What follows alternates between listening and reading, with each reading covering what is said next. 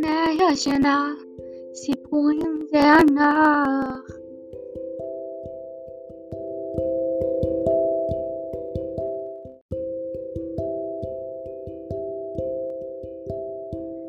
טוב, אז אחרי הפרק הראשון שלנו של חיה חבורת ידיעת הארץ, פרק ראשון, מאת גלאון ותמיד, אנחנו ממשיכים לפרק השני. אז בואו עכשיו אנחנו נסלול למעמקי הסיפור יום חמישי. פרק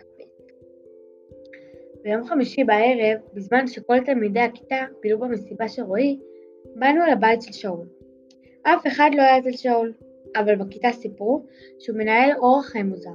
ראשית, יש לו חדר פרטי עם כניסה נפרדת. שנית, הוא צמחוני, למרות שהוריו אוכלים בשר. שלישית, הוא בנה את המיטה שלו בעצמו והוא מטפס עליה בסולם חבלים, כאילו הוא חי ביער. יש לו שני אחים, אחד מבוגר יותר והשני צעיר ממנו. שניהם מצאו רגילים לגמרי, ורק שאול מתנהג מוזר. שאול גר בשכונת ארנונה, בבית אבן ישן, מוקף גינה. כשהגענו מצאנו אותו בחוץ, יחד עם יועד ויובל, ושלושתם ערמו עצים לערימה לכבודנו. לכבודנו הם הפסיקו את העבודה למשך כמה דקות. אהלן, אמר שאול, הבאתם קפה? הבאנו, אמרה יערה והוסיפה לו קופסה שאול לקח מהידיים את הקופסה, אנחנו כבר מסיימים, אמר.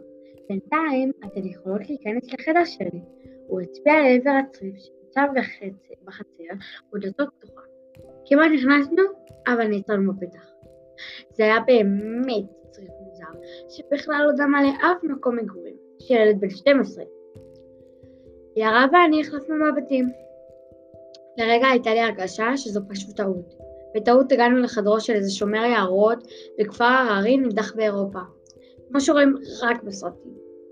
אחר כך, כשהעברתי את עיניי על פני הקירות שמול הדלת, היו תלויות המון תמונות ירושלים.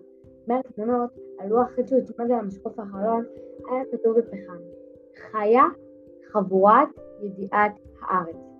איזה בלאגן! אמרה יערה, שבחדר שלה כל דבר נמצא במקומו. איזה חדר משונה!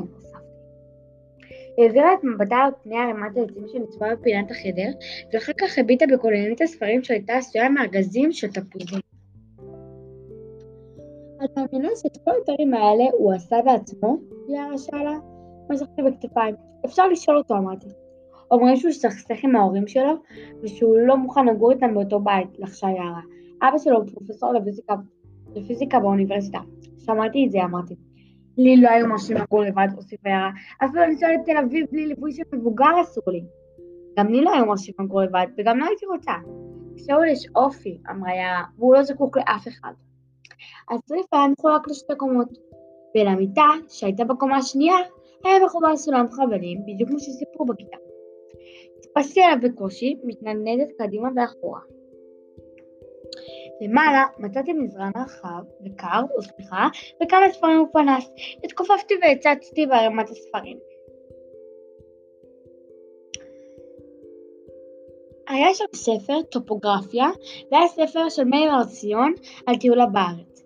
כשהרמתי את הספר מצאתי מתחתיו מפה מקופלת. זו הייתה מפה של אזור מדבר יהודה, ובראשי חלף ערעור.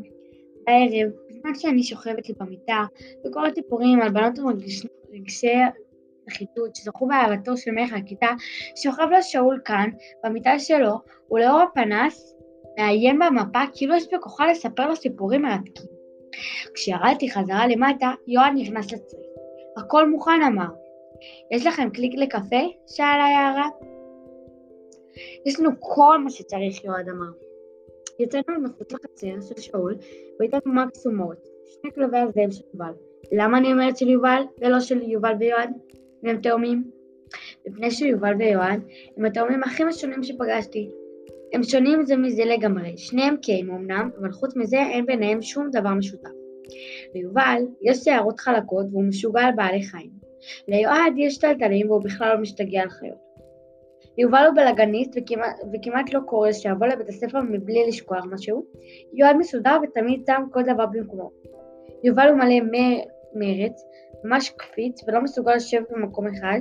יועד הוא שקט, מורכז ומנומס, ואף פעם לא מתפרץ בכיתה מבלי להצביע. עכשיו הבנתם מדוע מקס, מקס ומוריץ הם שני הכלבים של יובל ולא של יועד, והם גרים בחדר שלו ביחד עם אוסף הפרפרים והזחלים שהוא מחזיק שם? עד לעומת זאת, גם במדפסת סגורה, הוא לא זקוק לחדר גדול. מפני שהוא חי בחדר שלו לבדו, ולא בחברת שני כלבים ענקיים שתופסים המון מקום. ועוד משהו? ליובל וליועד יש ארבע אחיות, הכי צעירים במשפחה. אתם יכולים לתאר לעצמכם כמה שמחו ההורים שלהם בשני בנים אחרי ארבעה בנות? לאחר חמש דקות של הליכה בשדה הפתוח, משקיף על מדבר יהודה עצר. שאול גרר את העצים למדורה בעגלה שלפי כל הסימנים הוא בנה אותה בעצמו. משטח עץ על ארבעה גלגלים עם חבר מחובר לשני הגלגלים הקדמיים המשתמש מעין הגה, בגלל משיכת עגלה. שאול עצר והחל לארגן את השלד למדורה. יובל ויועד גלגלו שני אבנים גדולות והציבו אותן במקביל, כדי שיוכלו להשתמש בתור, בתור קירה. אחר כך יערה הציבה את הסיר על הקירה, ושאול ואני הדלקנו את המדורה בכוחות משותפים. מגניב, שאול אמר, איזה אוויר נהדר. תארו לעצמכם, רועי נחנק בתוך הבגדים החדשים שקנו לו, ונושם את כל העשן שהערכים השניים אצלו בבית, יובל אמר. הם בטח משתעממים נורא, יערה ירה. אבל לאף אחד לא יהיה אומץ ללכת באמצע, כי זה לא מנומס, אני אמרתי. עזבו אותם, מושול. אם ככה נהנים, שיהנו, אני נהנה מדברים אחרים. הוא השתרע על האדמה ושילב את ידיו מתחת לרפו, ירה התקרבה אליו. ממה אתה נהנה? היא שאלה. שאול הביט בכוכבים. אני נהנה מטיולים, אני נהנה מהחיים בטבע, אני נהנה להביט בשמיים, אמר. גם אני, יועד אמר בשקט. לי אין שום כוונה לחיות כמו ההורים שלי, שאול אמר. לדעתי החיים שלהם ממש לא בריאים. בדיוק, אמר יובל, שלא חדל להתרוצץ סביב המדורה, להוסיף עצים, להזיז גחלים, לספור שוב ושוב את תפוחי האדמה. הבטתי בשאול, לאור המדורה, ופתאום הרגשתי שגם אני, כמו יערה, מסוגלת להתאהב בו. וזה למרות שבנות לא בראש שלו. הדברים שאמר מצאו חן בעיניי, זה כל כך, כל כך עד שרציתי לגשת אליו לחבק אותו. והרי זה בדיוק הנושא שבגללו אני רבה עם אבא ואמא שלי.